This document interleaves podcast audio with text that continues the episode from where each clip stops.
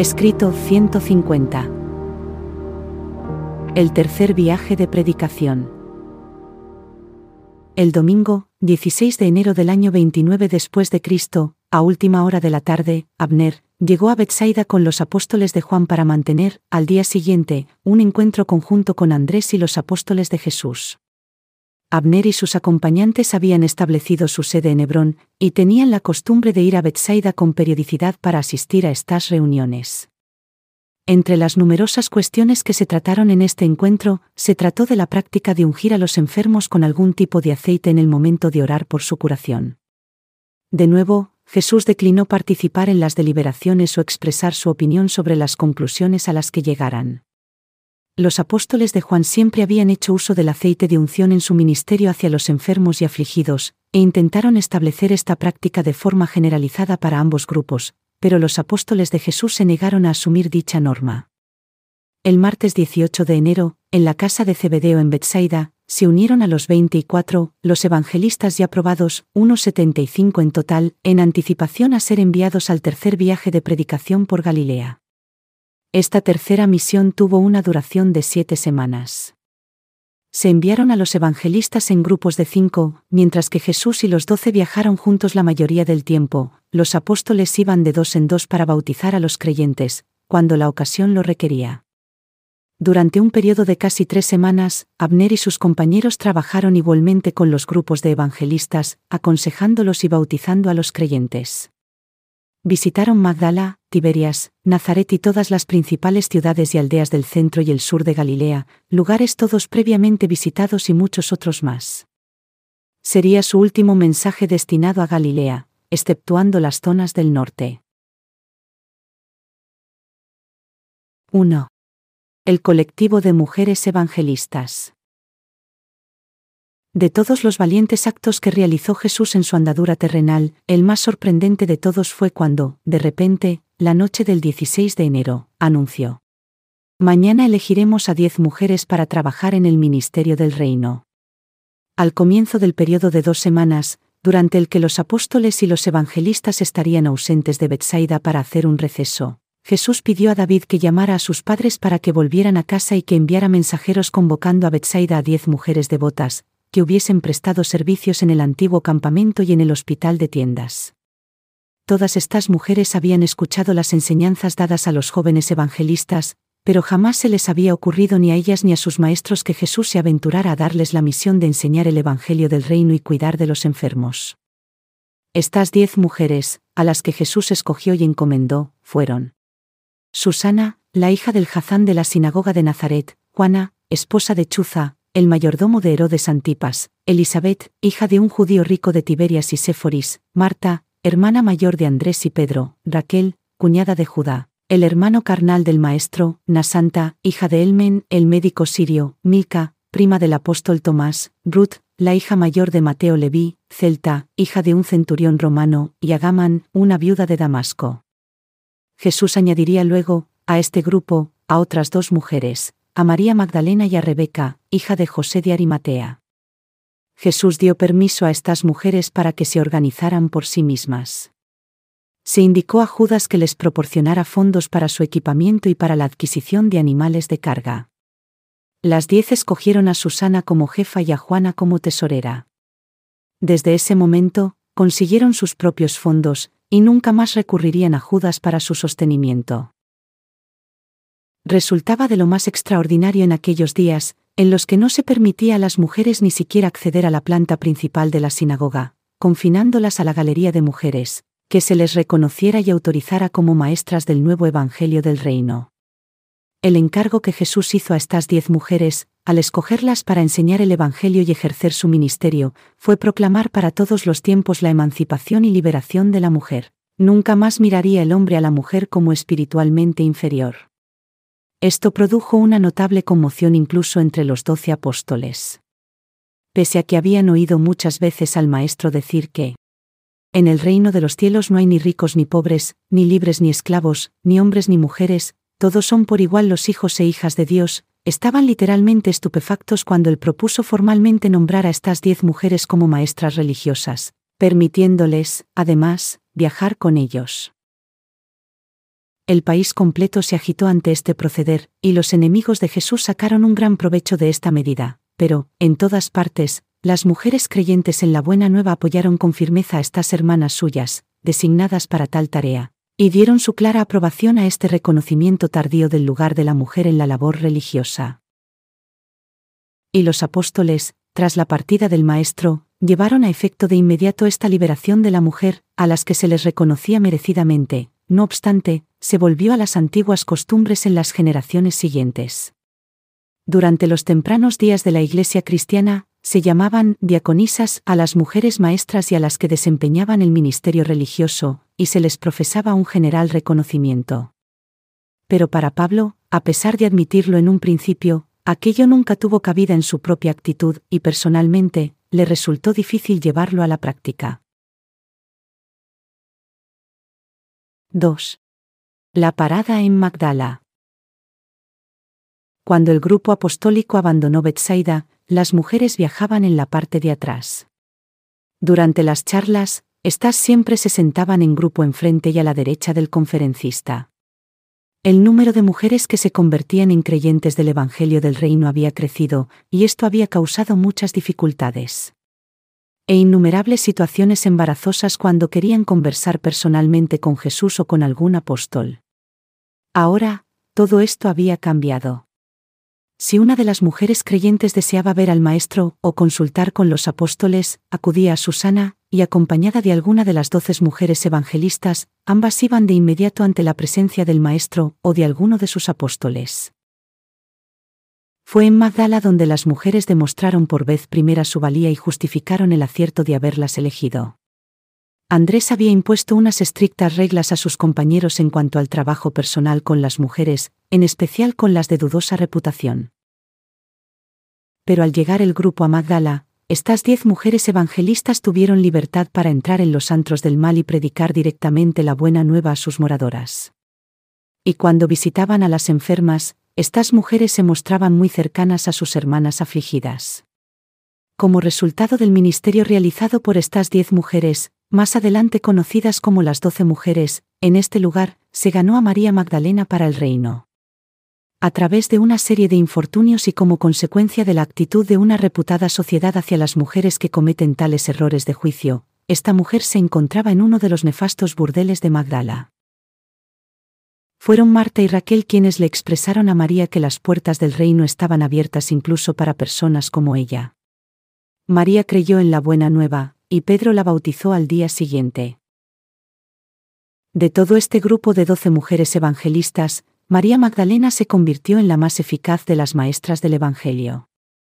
Junto con Rebeca, se la eligió para este servicio en Jotapata, unas cuatro semanas después de su conversión.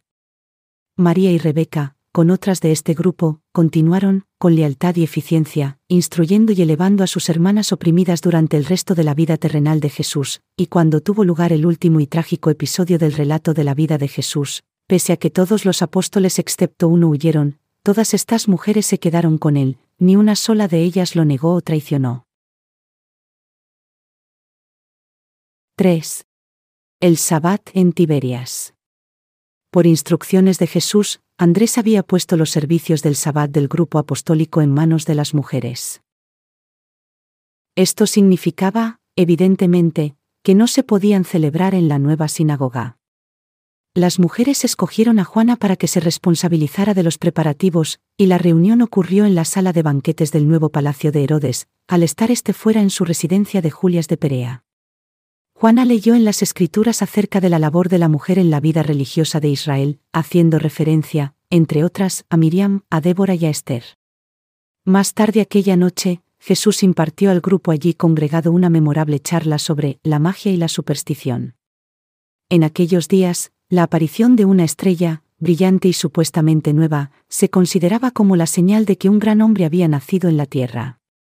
Así, al haberse observado recientemente una estrella semejante, Andrés preguntó a Jesús si estas creencias estaban bien fundadas.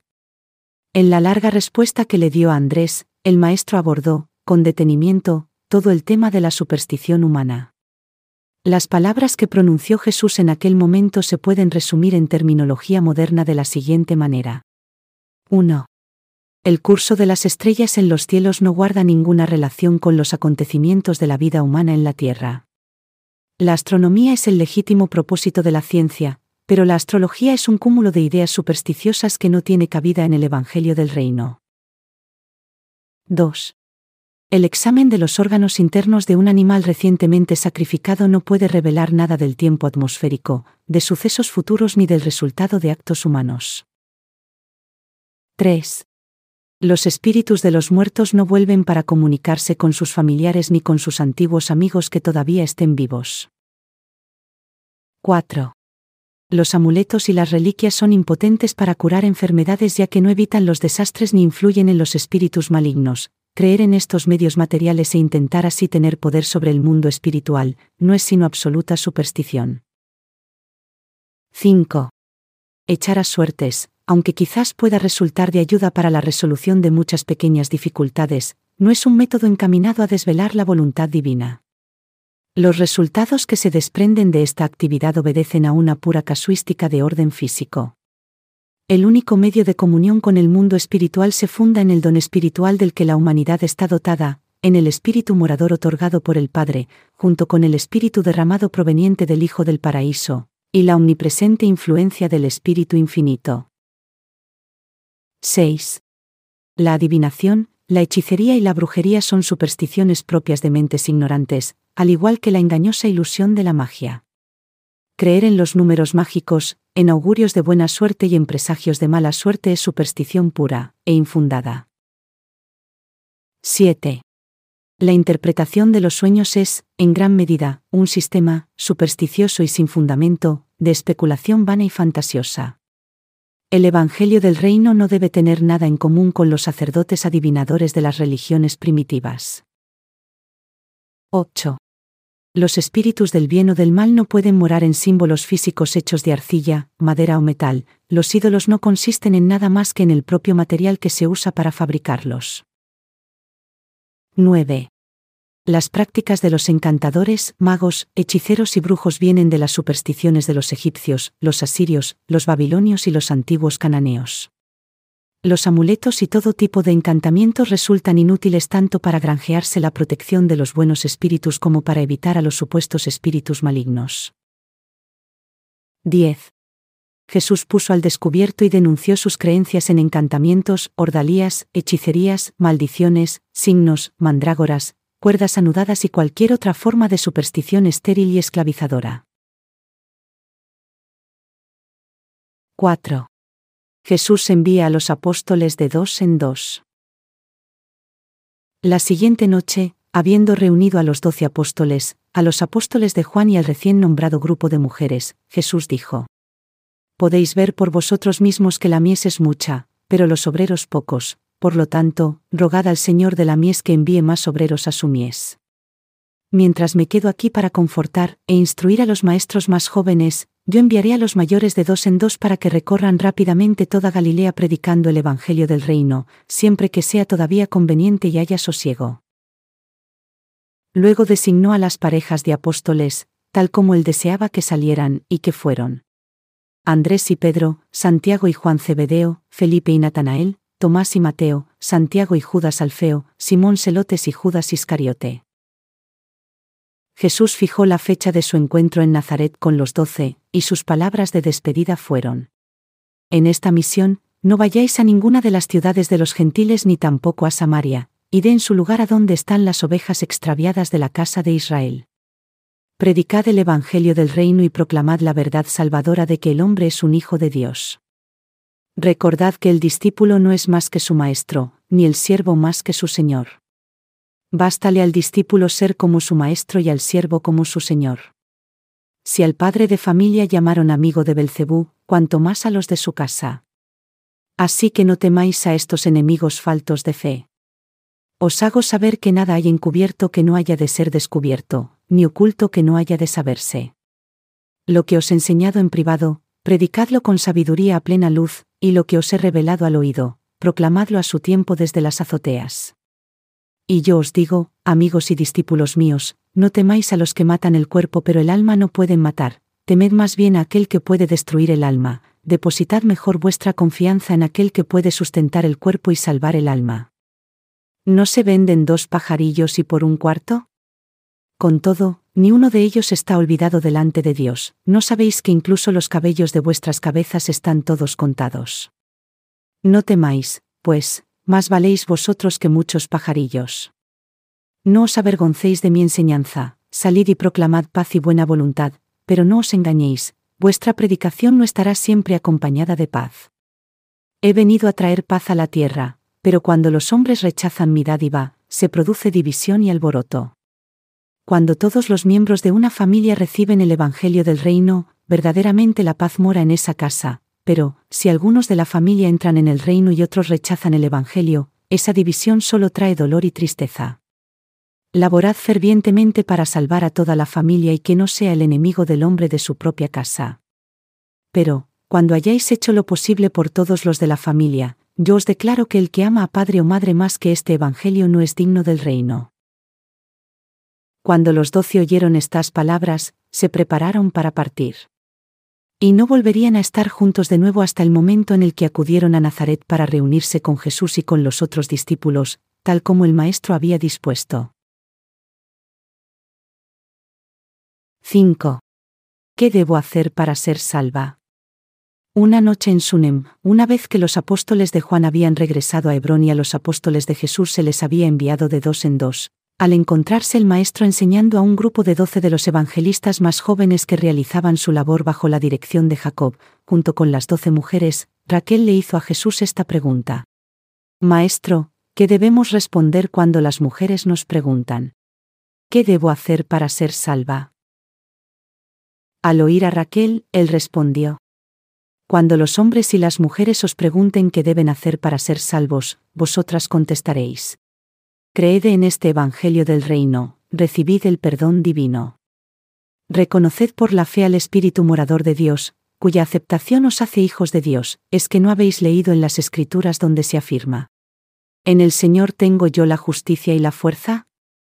También, allí donde el Padre dice, muy cerca está mi justicia, ya ha salido mi salvación y mis brazos abrazarán a mi pueblo. Mi alma se gozará en el amor de mi Dios, porque me ha vestido con vestiduras de salvación y me rodeó del manto de su justicia.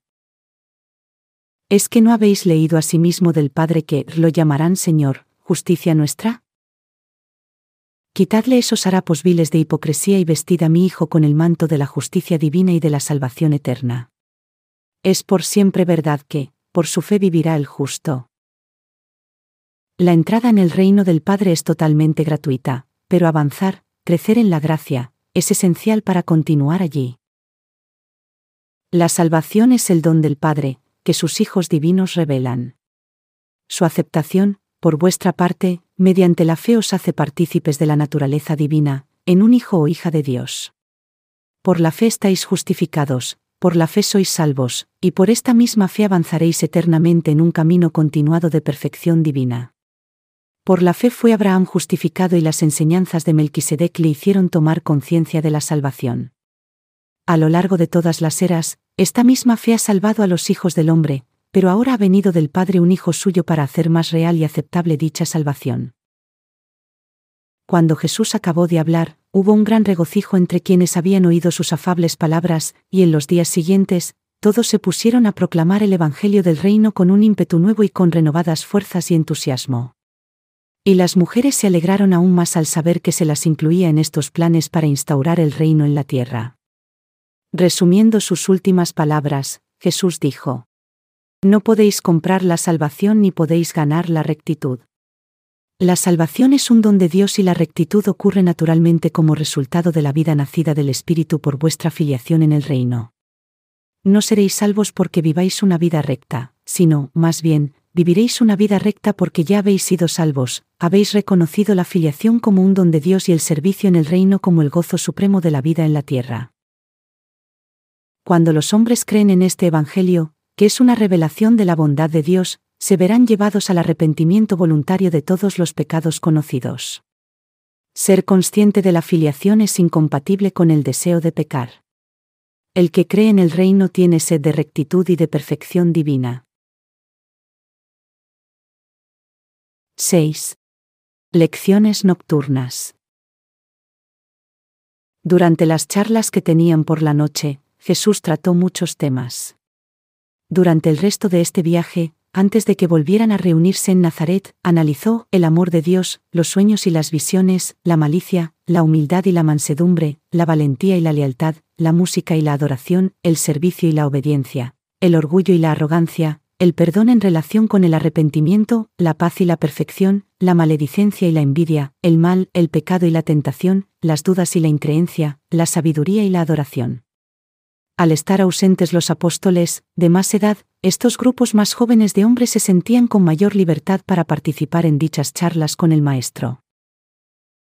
Tras pasar dos o tres días con algún grupo de doce evangelistas, Jesús se trasladaba para unirse a otro de ellos, los mensajeros de David le informaban del paradero y movimientos de todos estos trabajadores del reino. Siendo este su primer viaje, las mujeres se mantenían gran parte del tiempo con Jesús. Por medio del servicio de mensajería, cada uno de estos grupos estaba perfectamente informado sobre la marcha del viaje, y la llegada de noticias de los otros grupos servía siempre de estímulo a estos trabajadores, que se hallaban distribuidos por distintas partes y separados entre sí. Antes de separarse, se había acordado que los doce apóstoles, junto con los evangelistas y el colectivo de mujeres, se congregarían en Nazaret para encontrarse con el Maestro el 4 de marzo. Así pues, por esta fecha, desde todas las partes de Galilea central y del sur, comenzaron a dirigirse a Galilea los distintos grupos de apóstoles y evangelistas. Hacia la media tarde, Andrés y Pedro, los últimos en llegar, arribaron al campamento, ya preparado por los primeros en llegar y emplazado en las colinas situadas al norte de la ciudad. Y esta fue la primera vez que Jesús iba a Nazaret desde el comienzo de su ministerio público. 7. Estancia en Nazaret. Ese viernes por la tarde, Jesús caminó por Nazaret, absolutamente inadvertido y sin ser reconocido pasó por el hogar de su niñez y por el taller de carpintería, y estuvo media hora en la colina en la que tanto había disfrutado de joven. Desde el día en el que Juan lo bautizó en el Jordán, el Hijo del Hombre no había sentido tal caudal de emociones humanas en el alma. Al descender del monte, oyó los sonidos tan familiares del toque de trompeta que anunciaba la puesta del sol, tal como multitud de veces los había oído en Nazaret cuando era un muchacho. Antes de regresar al campamento, Paseó por la sinagoga donde había ido a la escuela y dejó que su mente le trajera muchos recuerdos infantiles. Temprano ese día, Jesús había enviado a Tomás a organizar con el jefe de la sinagoga su predicación en el servicio matutino del Sabbat. Nunca se había conocido a la gente de Nazaret por su piedad ni por su vida de rectitud. Con los años, la aldea se había ido contaminando crecientemente de los bajos principios morales de Séforis, una ciudad cercana. Durante la juventud de Jesús y su temprana edad adulta, había en Nazaret división de opiniones sobre él, su traslado a Cafarnaún le granjeó mucho resentimiento. Aunque los habitantes de Nazaret habían oído hablar mucho de la labor de su antiguo carpintero, se sentían ofendidos por no haber incluido nunca, en ninguno de sus anteriores viajes de predicación, a su aldea natal. Les era ciertamente conocida la notoriedad de Jesús, pero la mayoría de la población estaba airada con él, porque no había llegado a hacer ninguna de sus grandes obras en la ciudad de su juventud. Durante meses, la gente de Nazaret había hablado mucho de Jesús, pero las opiniones hacia él eran desfavorables por lo general. Así pues, el maestro se encontró en medio, no de una halagüeña bienvenida, sino de una atmósfera marcadamente hostil y muy crítica. Pero esto no era todo. Sus enemigos, sabiendo que pasaría este día del Sabbat en Nazaret y suponiendo que hablaría en la sinagoga, habían contratado a un gran número de hombres toscos y burdos para hostigarlo y provocar el mayor alboroto posible.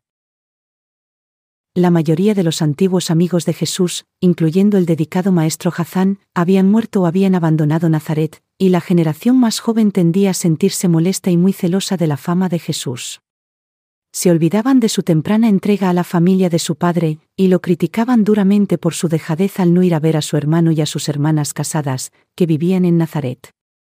La actitud de la familia de Jesús hacia él hizo aumentar la animosidad de la gente. Los judíos ortodoxos incluso llegaron a criticarlo porque andaba demasiado rápido de camino a la sinagoga en aquel sabbat mañanero. 8. El servicio del sabbat. Aquel sabbat lucía un día hermoso, y todo Nazaret, amigos y enemigos, acudió a la sinagoga para escuchar el discurso de su antiguo conciudadano. Muchos miembros de la comitiva apostólica tuvieron que quedarse fuera, no había espacio suficiente para todos los que habían venido a oírlo. De joven, Jesús había hablado a menudo en este lugar de culto, y aquella mañana, al entregarle el jefe de la sinagoga el rollo de los escritos sagrados, de los que leería el pasaje del día en la escritura, ninguno de los presentes pareció recordar que se trataba del mismo manuscrito que él había dado como ofrenda a la sinagoga. Los servicios de ese día se celebraron de la misma manera que Jesús los había presenciado cuando era un muchacho subió a la tarima de las lecturas con el jefe de la sinagoga y comenzó el servicio con dos oraciones. Bendito sea el Señor, Rey del mundo, que ha formado la luz y ha creado la oscuridad, que hace la paz y lo ha creado todo, que, en su misericordia, da luz a la tierra y a los que en ella habitan, que en su bondad, día tras día y cada día, renueva las obras de la creación. Bendito sea el Señor nuestro Dios por la gloria de su labor y por las luces que dan luz, que Él ha hecho para su alabanza. Selah. Bendito sea el Señor nuestro Dios, que ha formado la luz. Tras un momento de pausa, oraron de nuevo. Con gran amor el Señor nuestro Dios nos ha amado y con desbordante piedad se ha compadecido de nosotros, nuestro Padre y nuestro Rey, por el bien de nuestros padres que confiaron en Él. Tú les enseñaste los estatutos de la vida, ten misericordia de nosotros y enséñanos. Ilumina nuestros ojos en la ley, haz que nuestros corazones se aferren a tus mandamientos, une nuestros corazones para que te amemos y temamos tu nombre, y no seamos avergonzados, ahora y siempre.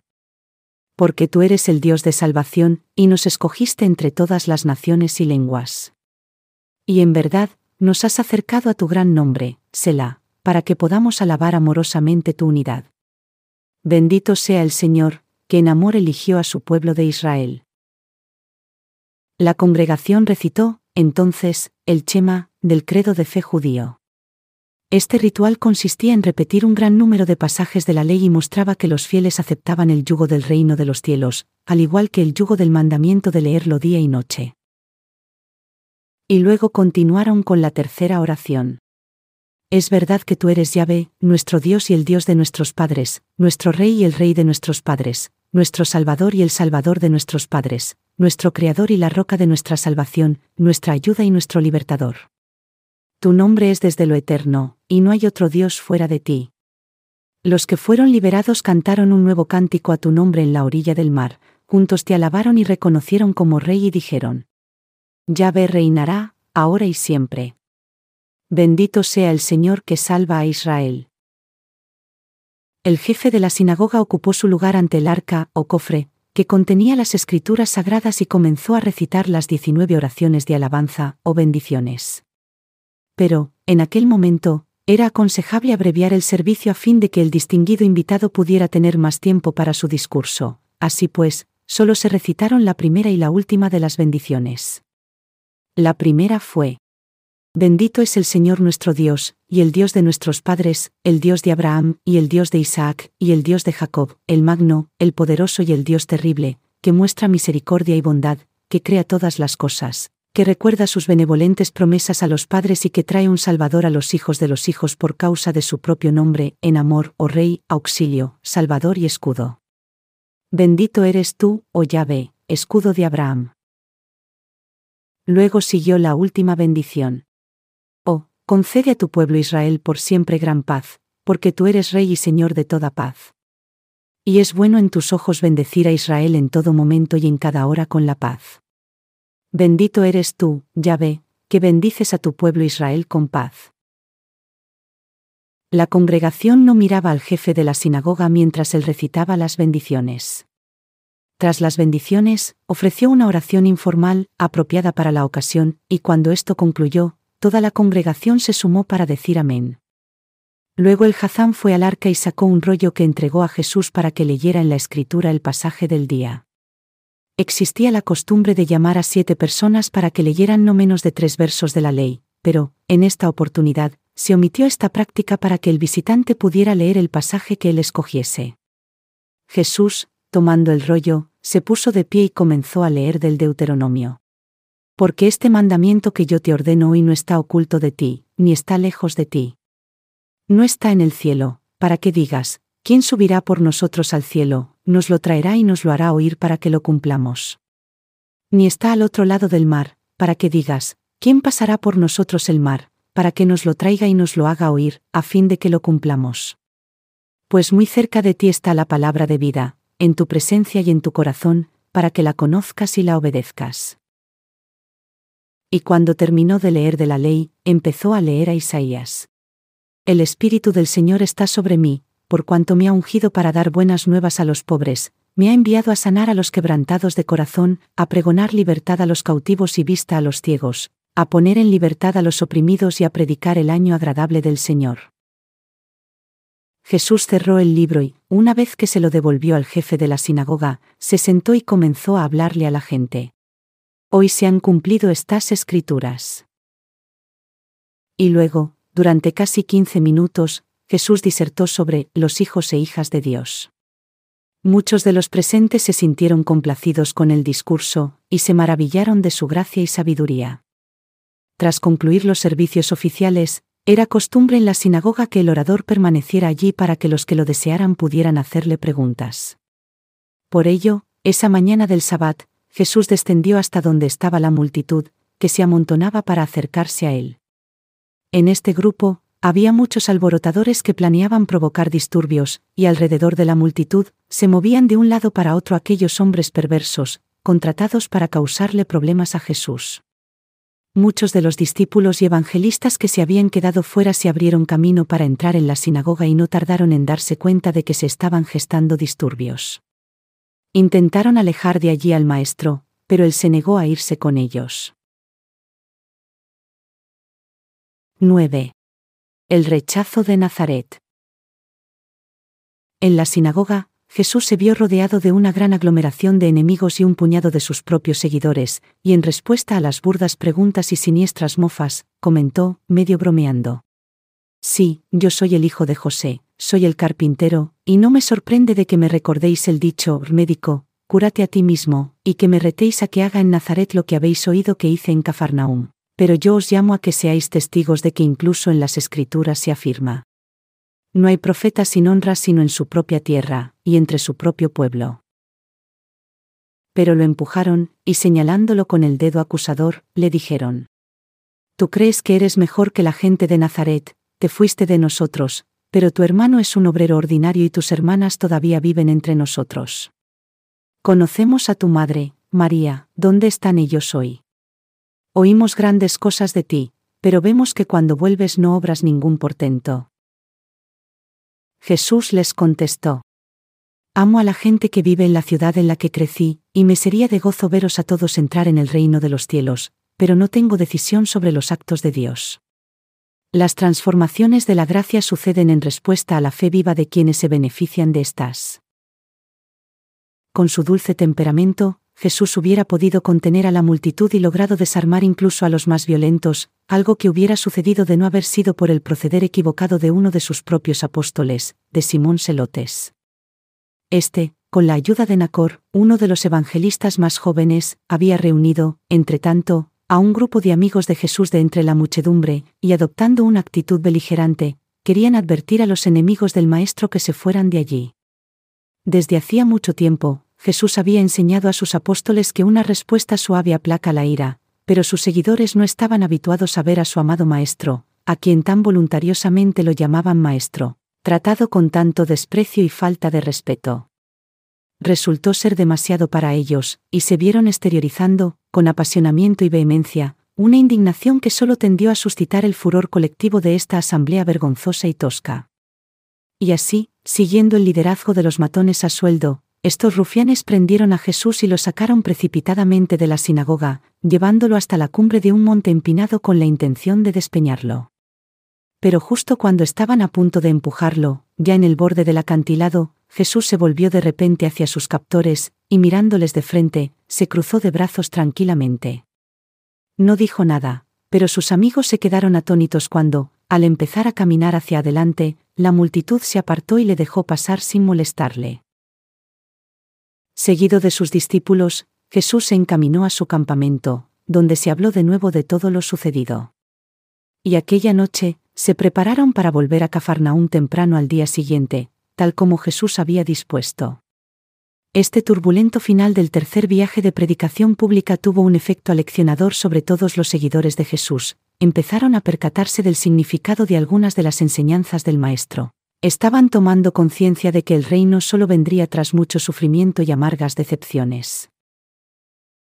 Aquel domingo por la mañana dejaron Nazaret, y tomando diferentes rutas, se congregaron finalmente en Bethsaida hacia el mediodía del jueves, 10 de marzo.